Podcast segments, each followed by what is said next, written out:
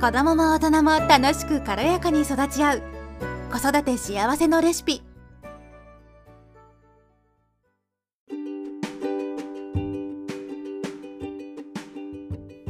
こんにちは、ミサです。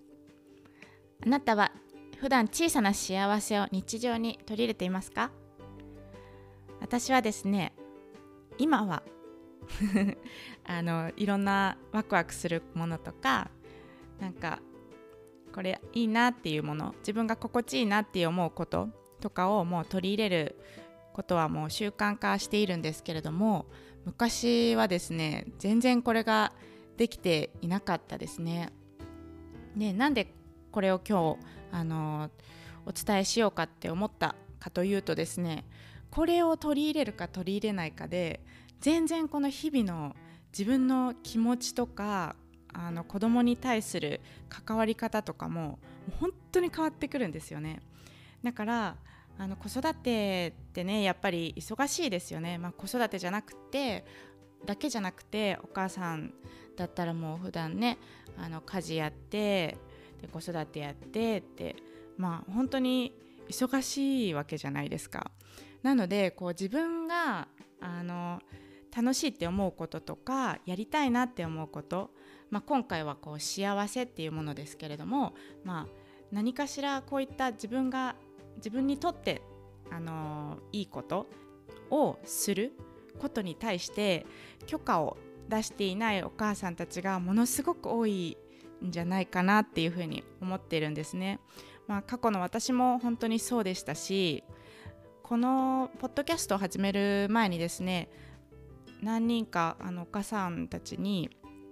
あの、まあ、カウンセリングっていうかですねどういうことに悩んでいるのかっていうのがあの私自身もあの実態として知りたかったのもあってですねあのいろんな方にとカウンセリングをしていたんですけれどもまあ大体もうほぼみんながですねもう本当に頭忙しくて何々しなきゃこれしなきゃご飯作らなきゃ片付けしなきゃ子供外に連れて行かなきゃっていうので本当に何々しなきゃいけないでも頭がいっぱいでもうそれだけをやこなすことでもう本当に一日が過ぎてしまうような感じなんですよね。でじゃあこういったこう、ね、小さな幸せ自分が気分が上がることとかワクワクすることを取り入れてますかって言うとやっぱりもうあこういうの好きだけど全然最近できてないなとかあのやっぱりあるんですよね。まあでもそれは当然だと思うんですよね。やっぱり子育てで忙しいですし家事もしなきゃいけない。そんな目まぐるしい日常の中でこういったものを取り入れることができないというか時間もないとかやっぱそういう風なのが多いと思うんですよね。なのであのやっぱり自分ができる範囲でいいので本当に1分とか3分とか5分とかもう本当にあの皆さんそれぞれの状況があって取れる時間も変わってくると思うんですけれども本当にちょっとした時間だけでいいので自分があこれあると嬉しいなとかこれをするとちょっと気分が上がるなっていうことをちょっとでもいいから取り入れてほしいんですよ。もうそれだけで本当に子供に対する接し方とかも変わってきますし何よりこう自分の心がすごく平穏平安？平穏か。ちょっとあの日本語苦手なので。すいません。そのゆとりも現れるし本当に心がすごく落ち着くんですよね。うん、なのでぜひこれは取り入れてほしいなということで今回あのこの内容を取り上げてみました。でまずですねこれを取り入れていくためにはどうすればいいかっていうことなんですけれどもあなたにとって何が何をすると気分が上がりますかっていうことを自分に問いかけてみてほしいんですよね。子供ができる前に好きだったことやると楽しかったこととかもそうですし私なんかはあのよくやるのはお花をねあのフラワーショップで買ってきてお花をこうきれいに生けたりとかあとはちょっとした散歩とかですね、うん、あとはもう私アロマオイルが好きなのでそのアロマの匂いをちょっと嗅いでみたりとかそうですね。あとは、えーと、加湿器。加湿器じゃないな。 humidifier。なんて言うんだろう。えっ、ー、とhumidifier ってなんて言うんだろう。あのねアロマをこう入れてこうディフューザーか。あれ？日本語じゃない。ちょっとすいません。あの、まあ、ディフューザーですね。それに入れてあの焚く。アロマを焚くっていうのもすごくあの私にとってすごく気分が落ち着くしもう香りってあの嗅ぐだけでこう脳に直接刺激がいくらしいんですよね。なのであのすごい一気にこう気分がファって変わるんですよね。なんですごくあのおすすめですね個人的に。はい。でまあ一人でねあのワンオペで育児していらっしゃる方もたくさんいると思うんですよね。そういった方はですね一人の時間っていうのが持てないと思うんですけれどもうーんそうだな。まあ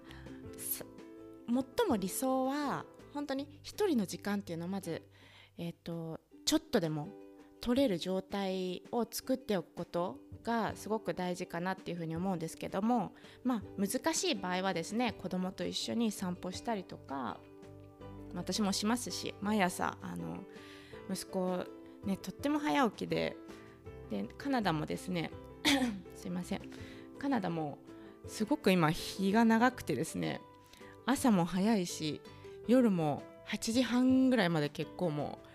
う明るいんですよね。なんであの日照時間が長いので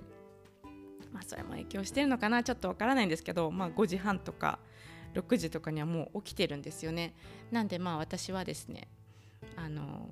まあこの小さな幸せっていう面で言うとまずトイレの掃除をしてシンクとかあと鏡とかですね。洗面所も掃除してですね。で朝お散歩に出かけるんですね。息子と。朝起きてる。元気にね。朝早くから起きてる息子と一緒にお散歩に行くんですね。で散歩の何がいいってあの季節を感じれることあと自然を感じれることそこが本当にすごく大きいなって思いますしやっぱり自然にこう触れ合うことってやっぱり人間にとってすごく大事な部分なんですよね。もともと人間って自然と関わり合って生きてきたじゃないですか。でもまあ最近になってやっぱりねあの自然に関わる機会が少なくなってきたりとかもうほぼない人もねあのやっぱり場合によってはいると思うんですよね。